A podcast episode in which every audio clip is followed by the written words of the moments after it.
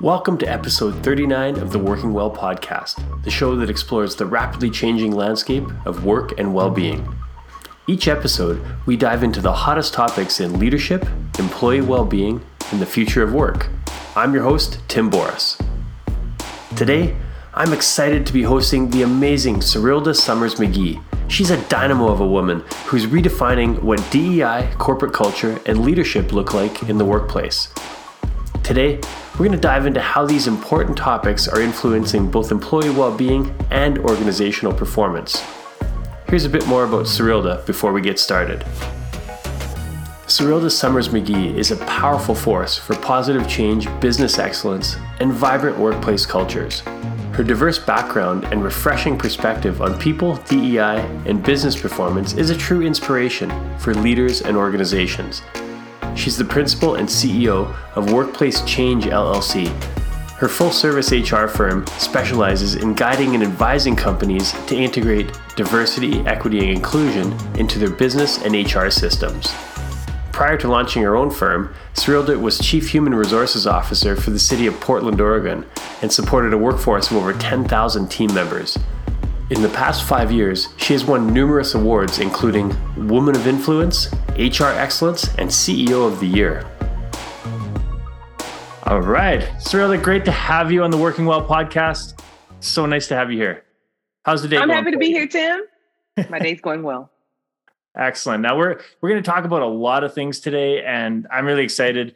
In our previous chat, we we had a lot of great topics that came up. So this one is really about the that intersection between leadership, diversity, equity, inclusion, well-being, and company performance.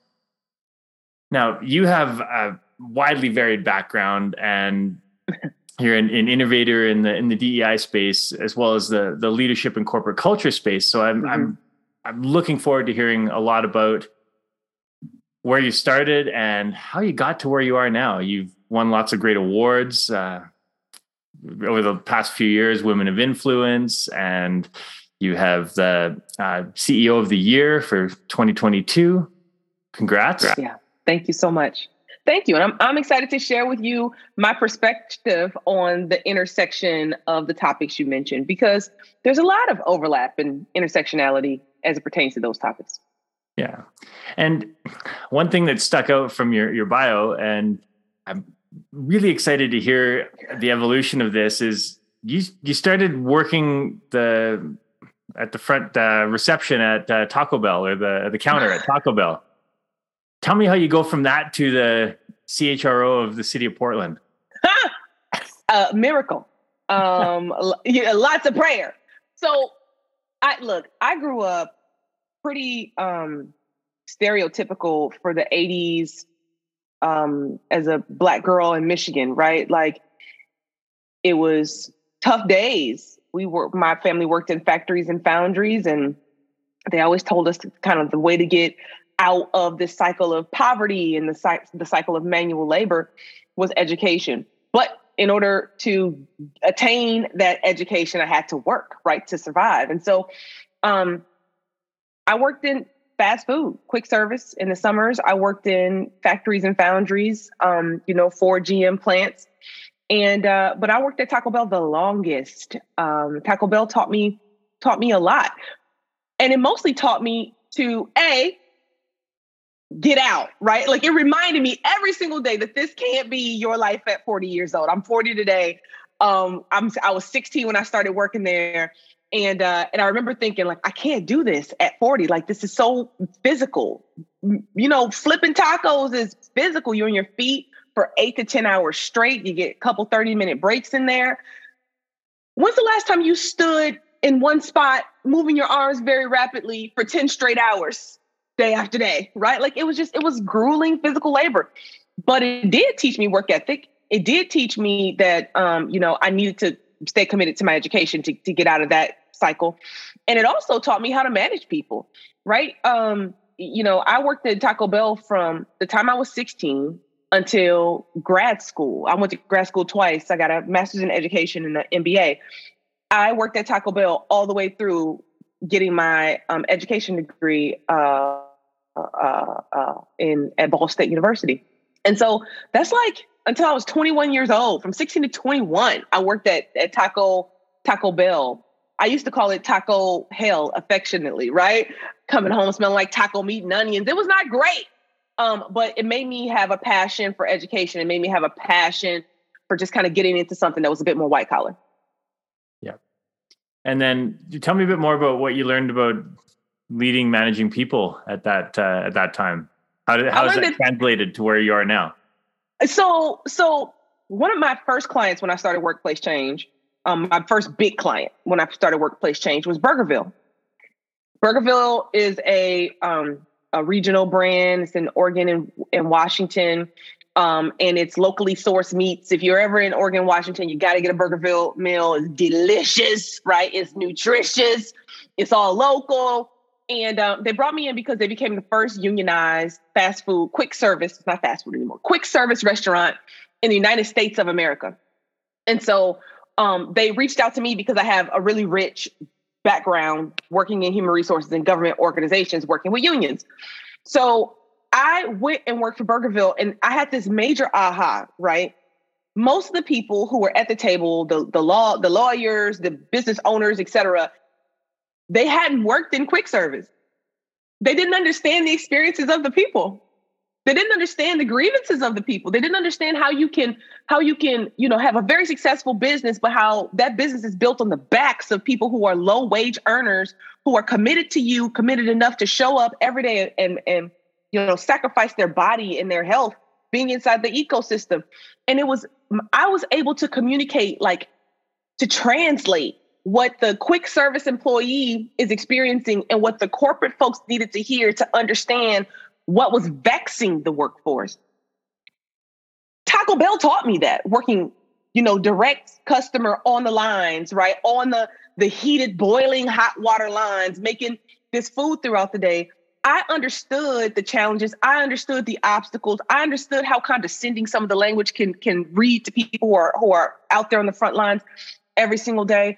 And and Taco Bell taught me that. Taco Bell taught me how to to communicate with people in a way that made them not feel disrespectful, but disrespected, but made them feel valued and made them feel seen. Taco Bell taught me that. And those those experiences, those life experiences helped me become a strong leader today because humans are all the same. We try to think about like the poor people versus the rich people versus the middle class people. We're all just human beings wanting to be respected, responded to, encouraged, celebrated for good work, not talked down to, not humiliated. It's it's human nature. And and sometimes we forget those things uh, along the way. And so Taco Bell grounded me in that. I'll never forget what Taco Bell gave to me um, um in my time there. Beyond smelling like onions at my core and not being able to ever eat Taco Bell ever, uh, it, it gave me this kind of sense of understanding the natural human experience and seeing how how it's all the same no matter what environment or ecosystem you go in the human experience is the same and the needs are the same. Yeah you you just nailed it in the sense of the, most of the leadership and organizational challenges we see today around people come down to whether it's a lack of empathy or understanding or ability to just see that other person as a human. Exactly. Have a conversation with them. Not as a problem, right? When you see a person as a human, you respond to them in a very humane way. When you see a person as a problem, you respond to them in a very aggressive way, right? Like, I'm going to eliminate, dispose of this problem. And that's not humane, generally, by and large. And so, even if a person is, you know, terrible at their job, right? Or you don't like them, right? Or they're rude or they're whatever. But and you have positional power and authority. You don't have to to engage with them in a cruel way because you have the power. You can be humane, you can be nice and civilized, still hold them accountable, and still fire them. But you don't have to make them feel like garbage along the way. And that that's Taco Bell, right? Taco Bell taught me this because here's the thing that I, I worked at a Taco Bell in a very urban environment. We'll, we'll say it that way. So if you disrespect respect is the currency in in in low income environments right? We don't have a lot of money. We don't have a lot of assets right? We have respect. So if i feel disrespected by you the way in which i respond to that disrespect is an open hand slap to the face. Like it can become physical very quickly. And so you have to be very thoughtful unless you want to ter- turn a situation into a, re- a, a, directive or a redirect into a physical assault where family members are coming from the neighborhoods and, and it's an all out war. Literally, it can go from zero to 10 like that. And so that's where I learned to like, okay, how do I get you to do what I need you to do? Not call your posse in here to make my life a living H double hockey sticks, right? And and get the outcome that we all need. You're trying to get paid. I'm trying to get paid. I don't want any problems. You don't want any problems. You need to do this job. That's Taco Bell. And I've taken those those life experiences with me. Now we're we're really sophisticated now, so nobody's gonna slap me in the face. So you know it, it's a lot less on the line uh, if I don't get it right sometimes. well, yeah, that, that, and that's a very um, like call it physical example, but people get disrespected in the workplace all the time, and yeah, they may not slap you in the face, but that's where a lot of the challenges with corporate culture come from. Is people there's this you know simmering distrust, uh, dislike, yes. uh, lack of respect that's going on. And everyone's on the surface very polite about it. But work doesn't get done. People are ineffective. Stress levels are high. Yep. What, you know, it's, you would have seen a very different picture at City of Portland. So tell me about some of the differences you see in the commonalities in the in the solutions to that. Oh man, differences and commonalities. And So so God, I love this question, Tim, because there are so many parallels that people who don't who don't get to cross over, they don't get to see, right? So I tell you, you disrespect someone, they feel deeply disrespected by you. It can get physical in these low income environments. That is a physical slap in the face, right? But on the corporate side, folks are slapping each other in the face 24 7. But it's just not physical, right? It's manifesting in different ways. So like you said, they'll drag their feet. They'll, you know, on a project that, that you need to get finished, they will, I call it sniper shooting, right? They'll they'll spread gossip about you that can wreck your career, your quarter million dollar, half a million dollar a year career. Right? I'd rather you slap me in the face than you stop my earning potential for the next 20 years. You know what I mean? And people will will they will they will set you up. They will whistleblow. They will claim things happened that didn't happen because you are disrespecting them. And now they're like i'm going to now disrespect you.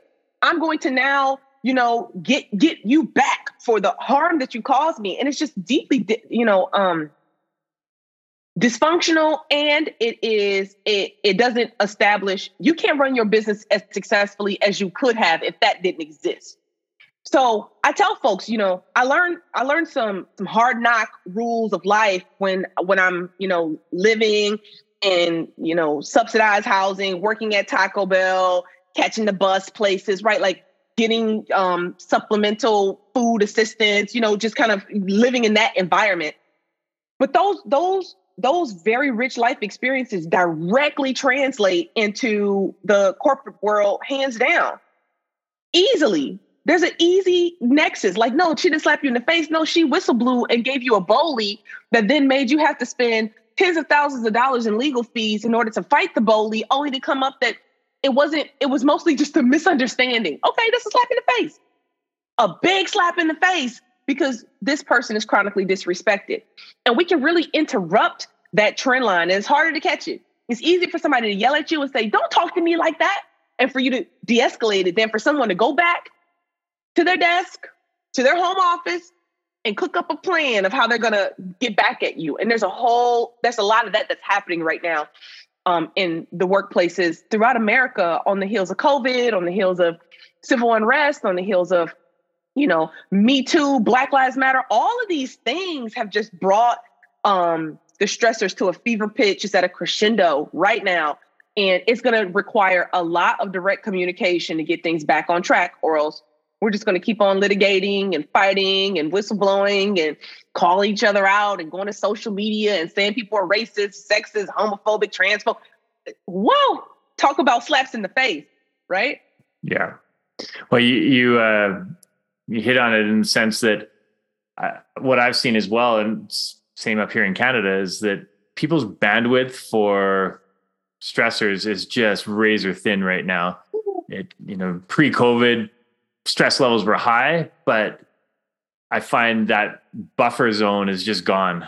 and Gone. so the, the littlest thing sets people off and th- you don't know what it could be but a lot of people are so in their bubble that they don't notice when they have done something disrespectful or when they have when they're not seeing the bigger picture because they're just focused on their own you know psychological survival i guess we'll call it Absolutely. And disrespect has changed, right? What Yeah. used to be disrespectful two years ago, what used to not be disrespectful two years ago is now seen as deeply disrespectful today.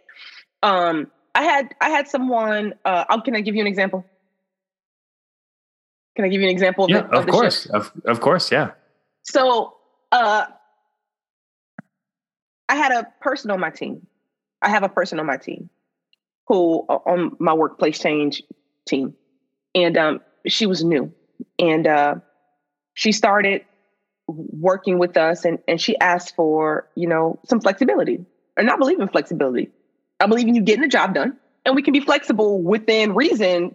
If you can still get this job done, we can we can be incredibly flexible as long as it's something that I can provide to other people who are making a similar request. So that that's just always my approach. But her approach to having the conversation with me was was one that was clearly based in trauma, right? She came forward and she said, um, I am neurodivergent and uh, uh, uh, I, I identify as neurodivergent. And so I don't like, I don't want to be in the office before 10 a.m. and um, and I need this as an account accommodation. Like she's using all of these HR rich words to be able to kind of like force a leader to bend to their will.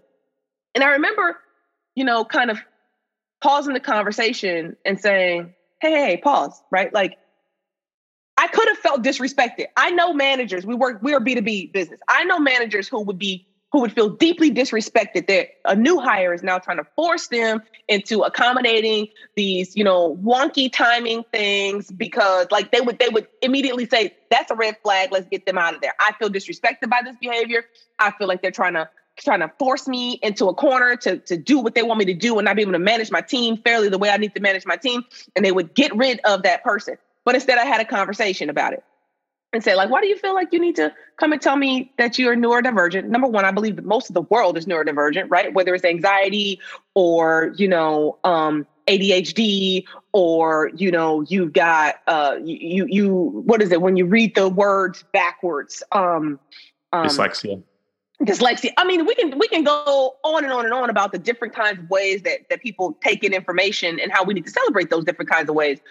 But I'm like, why are you needing to put these medical terms to it and then say you need an accommodation? Why can't you just have a conversation with me? Right? Yes, undiagnosed. You don't you don't have a doctor's request. I'm not asking for one. Like, why are we doing this? I could have seen that as disrespectful. She could have seen me calming the conversation down and saying, like, I'm not to play that game with you. You want to be able to work in these flexible ways and arrangements? You got it. But don't ever come to me and try to weaponize some self-diagnosis into trying to force me to bend to your will because I re- I resent that. Two years ago, that is not the way in which people were having these kinds of conversations. Number one, she probably wouldn't have asked. Number two, I, I probably wouldn't have had the, the direct conversation with her. Number three, she probably wouldn't used this very kind of loaded, le- you know, legal health language, accommodation, or divergent, you know, all of those kinds of things. The world has shifted so aggressively, and now because we have all these this new language, these new expectations, these new demands that we're asking, people are feeling more and more threatened. People are feeling more and more disrespected. People are feeling more and more like I need to get get away from from that stimulus. And and it's really unfortunate because at the end of the day, we should just have a conversation about it, which is why I use this example of her request and the disrespect and the sensitivities that that folks are having right now. so how does she respond to the the the change in tone i guess you'd say of the conversation she was grateful. She said, "Thank you." Like at the end of the day, she got what she wanted, right? I just let her know what I what my value set is and what our cultural dynamics are in workplace change. So if she pl- if she tries it again, I'm going to ask, "Are do we have parallel value sets? Is this the best environment for you to be in? Because we don't we don't manipulate people here. We have conversations and we try to figure out how to move forward in a way that respects the business, that respects the the uh, the colleagues in the workforce, and that you know gets the, the work done and you can have the flexibility that you need i don't i doubt that she'll do it again because she felt like she was able to have an adult conversation with me and we were able to be straight up But um, you know, I think it's going well so far. But if it's not, trust and believe I'll have another conversation. Yeah. Well, and and with your background, that's a conversation that you probably had multiple times in multiple ways. What what adv- what advice do you have for leaders that maybe are new leaders or aren't used to having those types of conversations? Yeah. You know, you you talk about the the the the nexus of employee well-being, corporate performance, leadership, diversity, equity, and inclusion. The nexus of all of that is healthy communication, right? And so, what my advice to people is number one, if you don't know, if in your personal life you feel like you are either in a flight or fight or flight zone pretty consistently, meaning you are very combative and argumentative and, and with people that you're talking to, loved ones, friends, etc. Or if something touchy, sensitive shows up, you shut down, shut the conversation down, you don't engage. You need some coaching, you need some training on how to have healthy conversations before you even try to step into this kind of conversation that I gave an example of in the workplace, right? Because there's actually things on the line. As a manager, if you say the wrong thing, as a manager, if you do the wrong thing, you create liability, you create li- risk for the company that you're representing. That you're representing. So, what I encourage people to do is that you know, if you know that you're not an effective communicator, you come in way too hot or you shut down way too fast, then you need to get support from an HR representative. Usually, HR folks have got people that they can leverage. If you don't have HR, talk to other managers that you feel do a really good job having and broaching difficult conversations, and then get yourself trained up because it is a muscle. You can you can train yourself to become really skilled at having difficult conversations with any kind of person. The uh, the hothead, to the person who shuts down and wilts like a flower and cries. They both require a different kind of communication style. And you've got to figure out how to facilitate that, right? But don't come in like, oh, Serilda said, you know, and, and then do that. No, it, it, it's more nuanced than that. You got to read the room, you have to read the energy, you know, understand the audience, and then make sure you're sticking the landing in a way that doesn't get you into hot water. Yeah. It comes down to emotional intelligence, understanding how to under connect with people. Right. And and we're terrible people, Some people, yeah, some people think they're good at it, and other people. What's that? People, uh, seventy-five percent of people say they're above average. Oh my gosh! Right? I love that statistic. You know, my thing is, I'm like the most dangerous people on the planet Earth are folks who think they're smart and are not. it's dangerous. And with uh, with things changing so rapidly, you know leaders have their you know call it their real job to to do as I, I hear often from people is like I don't have time like you know we we did uh you know DEI training we did this and it often seems to be like hey you go for a hour lunch and learn or something or a you know 90 minute session and then it's like okay whew, back to my desk and work. Right. How how do you help leaders and you know even contrib- uh, individual contributors, you help them transition information from that session or seminar into day to day life, day to day work. Practical application. I tell people training without accountability is just entertainment, right?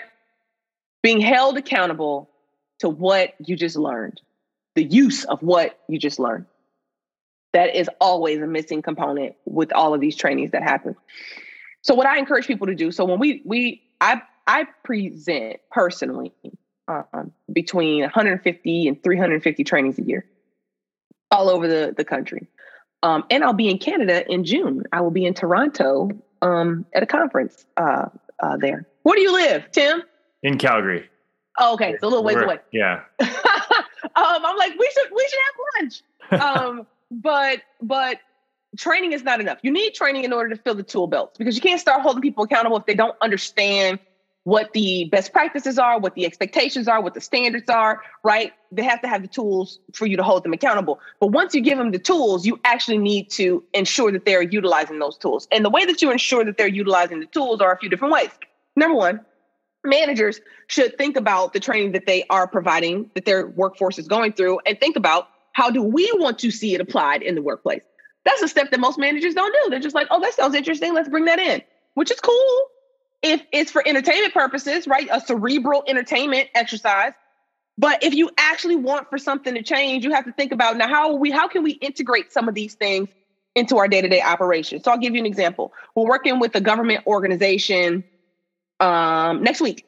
They have a um, a human resources team and specifically a really large recruitment team. The recruitment team is going through uh, um, um equity integration training, right? Like how do you take some of these concepts and then and, and make it relevant into the work that they do day to day. But then we have work sessions where we actually bring in their systems and we have a conversation about, okay, so this is the way, this is this practice, this is how it's executed and implemented. This is how you can make a shift to it to make it more inclusive in the ways that we learned about. So we have three sessions set up after the training to talk about application of the previous session. And we have four sessions total. So it's a series of four. We have three work sessions that are an hour, 90 minutes long after each training that are just about integrating the last training into their day to day practices and operations. That came to be because management said, We love the content, we love the curricula that you are pre- presenting to us. We actually want to take it a step further and, and go into integration. Do you have something like that? And we're like, Yes, we do. We're all about integration and we were quickly able to uh, put together structure of, of training and development based on the curricula. So that's that's just one example. You can also embed this into employee your performance your performance evaluation system, right? You can tie the the act the um the application of these concepts into your merit uh pay. You can do all kinds of interesting ways to ensure people are utilizing the information you're investing in providing to them. Yeah, and that's uh, we I see this on the the workplace well-being side as well. That's as what we do our consulting on, and there's such a crossover with communication, uh, leadership, uh, the the respect of people in in the workplace. What what leaders are saying about wellness versus what they're actually doing about wellness, and right. the the integration is huge. Like yeah, you have a gym on site. Yeah, you have a benefits plan. Yeah, yeah, you're doing all these different things. Is it actually being implemented? Are right. are leaders being held accountable to results in those areas? Generally not in most Generally companies. not. That's exactly yeah. right. So so what are so what are we doing here, right? Yeah. Um I think about it like um health health and wellness like in your body. You can you can watch all of the YouTube videos and Instagram shorts on how to make hummus tasty and balanced with meals of grains and colorful vegetables. And you can do all that while snacking on Doritos, eating Pop Tarts, and having fried chicken for dinner, right? It's it, it, it's got to go beyond just thinking about it to actual work if you want to have a healthy environment and healthy ecosystem. Now, if you just want to think about healthy thoughts and then just live in a, you know, a cesspool, your decision. But please don't don't claim that you're, you know, uh, a health guru while I'm watching you eat, you know, uh, uh sugary, you know, treats and you, you know, pointless food that that's poisoning you every single day while you're claiming to be something that you're not. Why do that? And that's what people are doing in these work environments is that they have the right buzzwords, they have the right talking points, and they're saying the right things, all while continuing to to engage in very harmful behavior that stresses out their workforce, that causes people to be the worst versions of themselves, that that that um uh uh just kind of fosters this environment of toxicity while claiming they're they're they're above it. Absolutely. And when we go to corporate culture, that is at the heart of the issue with so many corporate cultures is marketing and leadership talk about all these great things and the day-to-day reality of employees coming into the the office is polar opposite or very different different enough Absolutely. to cause stress Absolutely. I mean, let's just let's just make it very very visible, right? Because sometimes culture can be, you know, uh, it's like air. It's all around us, but I don't quite see it, right? Um, diversifying the workforce, right? So I'm I'm an HR practitioner. I embed diversity, equity, and inclusion fundamentals into traditional HR functions: recruitment, employee relations, labor relations, classification and compensation, benefits, uh, training and development. That that we embedded into all those fundamentals. Now, nearly during during all the civil unrest and George Floyd, nearly every company made a commitment to diversify their organizations, diversity, equity, and inclusion. Now, they had all the talking points. They put color, they put together colorful marketing ads. They said all the right things, right? If you fast forward two years later and you look at their board of directors and you look at their executive team and you look just one level below their VPs and directors, the composition is still by and large deeply homogenous, very white, very male dominated still, very um, homogenous from a gender identity, gender expression standpoint as well.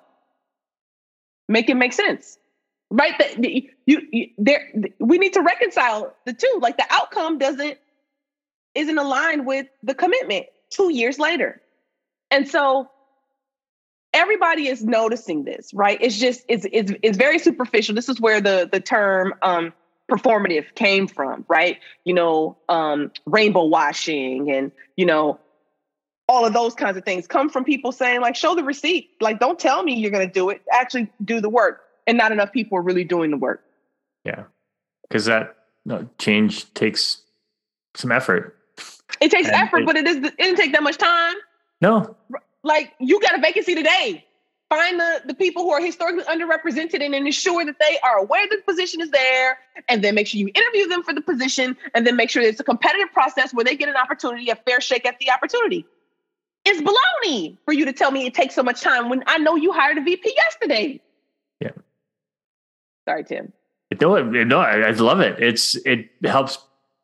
It requires people to get uncomfortable and to step outside what their norm is, and that's not happening. Nope. So what what do you see as the future of human resources then? Oh. things things have shifted a lot over the last couple years. The future of human resources. You know, I I have a lot of sayings because I do I speak a lot, right? Um, and I'm like, human resources by another name is still human resources, right? Now it's people and culture. Now it's people, culture, and equity. I mean, it's now it's um people are making it all kinds of stuff. And it's like, well, at the end of the day, human resources has been embedded into the framework and the infrastructure of capitalism and business in North America and beyond, right? Not going anywhere the compliance is tethered to it, right? The federal and the state laws are, are tethered to it. Um, the money, salaries, compensation, all those things, all those infrastructural things are are tethered to the existence of human resources and having someone who is responsible to be um, responsive to uh, compliance types of requirements. So it's not going anywhere, but it can evolve right and so what I, I I, teach at different universities um, in the human resources function not saying human resources is terrible. I think human resources is, amazing. It's it's got all this data. It's data rich. It's it's opportunity rich. It's accountability rich right? You can hold people accountable through performance management systems owned by human resources. You can ensure you've got diverse talent through um, recruitment uh, initiatives owned by human resources. You can make sure that, pe- that women are being, white women are being paid 70 cents on a white man's dollar, and black women are being paid 62 cents on a white man's dollar, and Latina women aren't being paid 51 cents on a white male's dollar for doing the exact same work. You know why? Because the money, the compensation, the salaries are embedded in human resources. Look at how amazing the opportunities are inside human resources if we actually manage the systems that exist in the uh, in human resources differently. And that's my call to action. I am i am classically trained in human resources. I have served in the most senior human resources capacities uh, in full-time jobs and i currently serve as four interim, interim executive vice presidents and senior vice presidents for four different corporations right now on an interim basis until i can find a really great candidate to, to, to step in to lead these HR teams. I live it and I breathe it. And here's what I do know it can be administered for good or for harm. So I just want to give you one quick example. so I go into this um, really big organization. I come in as the executive vice president, and I bring two of my members of the workplace change team with me um, as directors. We're fully embedded. We get a we get a card, right? Um, um, an ID card for the company to be able to get in and out. We get email. We get access to all of their infrastructure because we're in there. Full integration. We roll up our sleeves. We don't just preach these things. We actually come in on the ground and help you do HR differently. So I'm in this organization and we run a report. We run a report because um, it, particularly in this organization, the black employees were crying foul. They said, black people, you know, this is about 20,000 people inside the organization. The black folks are saying, folks are not being treated properly. They are, um, you know, going to the union. They have grievances up the wazoo. They are, you know, sending messages to the to the to the to the CEO. They are going to the press. I mean, it's a it's a big old hairy mess in there. And I and they said, you know, these black, we want to bring you in. Hey, I'm black. I know. Tim, you may not know this. Uh, you might not be able to see that. and that's a joke because I'm a dark skinned black girl with some braids in my hair right now. I'm black. and uh, they bring us in and they're like, hey, we gotta, we, we gotta, we know we need some systems changes, but we also need to to to figure out how to cool the charged nature of our black employees in particular. I said, okay, cool. Step number one, let's research what their complaints are. Is there any there there? Or are they making this up? Because sometimes in HR, I know people make things up. Okay. We look at the data and we see that Black folks who make up about 4% of the, the, the population there, they make up, they made up like nearly 30% of terminations for cause, right? So you, when you have th- tens of thousands of employees, you actually fire a lot of people. Like there's a, there's yeah. thing, there's a lot of energy that's happening in there. So we can track that data in HR we saw that although they make up 4% of the population, they're making up 30% of the terminations for cause. Interesting. We also saw that um, uh, recruitments were low. We saw that disciplinary action was alarmingly high. I mean, they made they made up a significant amount of the, the discipline for, for cause, right? And I said, huh, that's interesting. How is this even possible? Right? How can 400 or 4,000, you know, it's not even 4,000, probably like, probably like 1,900 people make up hundreds of terminations every single year, it's dis- disproportionately represented in, in that particular population. So I suspended all terminations. You cannot get a termination in this corporation. Remember, they brought me in as the interim executive vice president of human resources. I'm not a contractor, consultant. I'm up in here. So we're going to suspend all terminations. That freaked people out. Managers couldn't just terminate people at their at their. They had to make the case to me. Within the first week of me suspending it and, and folks having to come to, through me, we went from having week to week, probably 20, 30, 40 requests for termination to about a month into it, maybe two or three requests because now my HR team is understanding that they don't have to do whatever the HR manager is telling them to do. Number two, we saw that the number of requests that were coming forward were not legitimate. I would say 90% of them weren't. They just didn't like the person or they just were fed up. They had never talked to the person. They were not patient with the person. And when we would look at the other employees, like, is this the first employee to do this? Has any other employee did this? Let's do a little bit of due, due diligence. We saw that 40, 50% of their workforce were doing some of these things, but only the black employee was getting terminated for it. Ah, wrong answer. They're not going to be terminated. You're going to get a conversation, and all the other people we identified are going to get the same conversation and we're going to send out a global communication to your entire workforce, expect level setting the expectations. We're going to reboot. It was more work. People were deeply frustrated with me, but the outcome shifted. That is us using human resources for good to pay attention to what's happening systemically and saying, not on our watch is this going to be just allowed to happen disproportionately to one particular demographic of people while everybody else gets grace and everyone else is treated with humanity. No, yeah. Right? So that's just me just you, you know, sharing with you what's the future of human resources. I think the future of human resources is more aligned with the illustration I just provided with how we can disrupt and interrupt some of these negative trend lines that are causing harm to human beings. And that requires identifying the areas of opportunity and being aware of the flaws in the system. Precisely. So how do we get to that point? Well, we already know the look, if you work in the system, you know that the system is rigged and you know how it's rigged, right?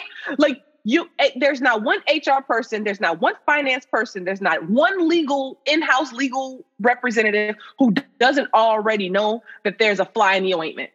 right? But more times than not, they are talking about kind of protect protect the the the system right the system is built to sustain itself and these folks are just are just um actors in in maintaining the status quo not even recognizing because you know when you're in your little space you don't look up and see the the the massive impact that you're having these ripples that are happening causing a tidal wave to, to certain to certain demographics of folks. And so people just you know just look up ask some questions and say how can we do this differently? How can we do it better? and then try something different which is hard it's scary. Every there's so many people who are just so afraid to lose their livelihood if they don't stay in in rhythm with a system that is benefiting those who are at the top that's the fear but but if you move in fear right if you govern yourself from a place of fear I can assure you that the outcome will not be great. It's not going to be nearly as great as it could be if you move from a position of conviction and a perspective of abundance. And I believe that. But I love that you're so data focused as well because it's like the numbers don't lie. like, numbers don't lie. What is the statement? Men lie, women lie, numbers don't lie. now I can look at the numbers and lie to you about what they mean, but if you really look at the numbers, they tell the story. Yeah. Well, and and companies have this this information at their fingertips, and they're just not using it. And I I love that. Um, well, we have. I, I, there's so many more things we could talk about. I want to be conscious of time. We talked a little bit about where you feel the future of HR is going. One question I have uh, to tie it back to the well-being aspect a little bit is there's a trend towards chief well-being officers, uh, head of well-being, things like that. Where do you see that fitting in the organizational structure?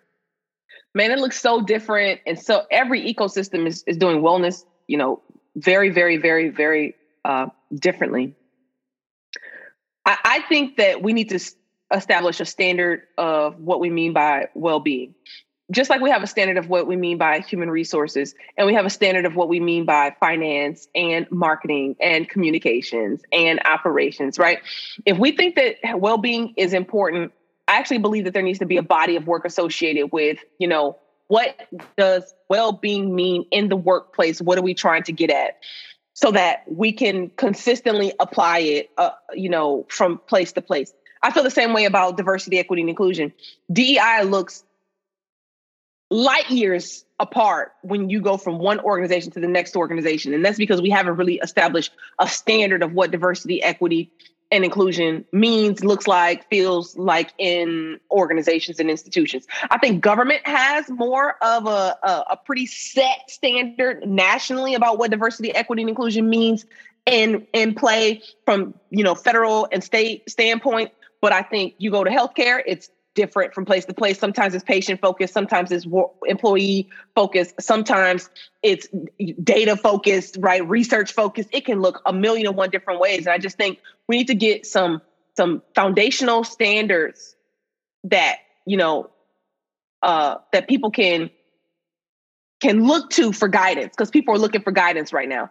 Kind of like what we did with sustainability. We've got the B Corp B yeah. Corp established some standards for what sustainability meant because they knew from place to place to place, sustainability meant different things. Like sustainability looked like blow hand blow dryers in one place, and it looked like, you know, food, you know, rotting in one of those bins in another place. And they said, well, this is what the standard bearer looks like for sustainability. And if you want to claim to be affiliated with us, you have to hit these standards. And I really feel like there's a value to that when it comes to well-being and when it comes to diversity, equity, and inclusion, quite frankly. Yeah, when I see well-being and diversity, equity, inclusion being very interconnected. Obviously, if you have poor diversity, poor equity, inclusion, you're going to have poor well-being. Fact. And uh, yeah, until we get a, a big standard, at the bare minimum, having identifying what it means for your individual organization is a good start because I don't think a lot of companies have even gotten that far yet. I agree with you 100%. They, or at least people people within the organization aren't uh, agreeing on what it is. HR believes this, leadership believes this, uh, you know, managers believe that. That's exactly right. Which means we're stuck, right? We're we're literally the way then we're doing well-being is just by talking about it in perpetuity with no actual outcomes uh, and real resource investments or accountability tethered to it, which is which is a waste. So Serilda, then in wrapping up, what what's your what's your one takeaway to listeners? What's the one thing you want people to remember about you and this your organization, this uh, this conversation? Oh man. So one thing about me is um I'm actually pretty cool. right? Like people people see folks who are in human resources and do the kind of work I do, investigations, a lot of uh, accountability and they think like they they we lose our humanity as well. It's like well, HR said it's like no there's a there's a real human being back there and you can have a conversation with that human being and, and make your point, right? Like they're you can you can make the point. You can make your point, make your case, and have a conversation with them. You don't always have to see them as the man trying to oppress you and stop you from ultimate glory. Um, one thing about you know workplace change is I think workplace change is the future of, of people and culture, people ops. Uh, I think that I my goal is for every human resources function and department and small, medium, large, extra large environments, government, not for profit, for profit, to run human resources the way in which we are trying to lead it uh, in in workplace change. And we're small, but we're incredibly mighty. And our objective is not to is not just to disrupt, but it's to to disrupt the status quo and to rebuild something that still gets you big paydays as corporations, that still gets you creativity and innovation, that still allows you to have your flexibility as management and leadership and leading the company towards the promised land of however it is you imagine it in your mind, but that treats people with humanity, with you know, and and and respect along the way. And that is the future of human resources, people ops, people culture, et cetera. Uh, and I believe it can exist inside HR. It does not have to be set aside from. It has to happen right in the in the infrastructure of capitalism. There is where it must live, and human resources lives there. Fantastic, love it. Thank you so much. Uh, where can people find you? Um, we should connect on LinkedIn. I'm heavy on LinkedIn. So Serilda Summers McGee or Workplace Change on LinkedIn is a great connection point. Um, that's how that's how Tim and I found each other. And um, and then I'm on all social media, but workplacechanges.com uh, is where we put a lot of content, a lot of videos, a lot of publications to help you kind of see the way we see the world. Perfect. And I can attest the workplacechanges.com site is awesome. Thank you. Thank All you. right. Thank you so much, Serilda. I look forward to reconnecting again soon. And when you're in Calgary, by all means, stop by. Is it cold in Calgary right now, Tim? It is uh, warming up now. It's uh, spring has sprung. Okay. the, the right, snow is almost melted. Oh, the snow. No, it's cold. No, no, you still have snow. It's cold. Tim. It's mostly okay, melted next now. time I'm there. Thanks for the invite. You're very welcome. We'll chat soon. Right on. That wraps up another episode of the Working Well podcast. If you enjoyed the show, please rate, review, and subscribe wherever you get your podcasts. Now, which guests would you like to see featured on the show? Just message me through LinkedIn or on the contact page of timboris.com. Thank you for tuning in. I'm Tim Boris with Fresh Wellness Group, and I look forward to seeing you on the next episode.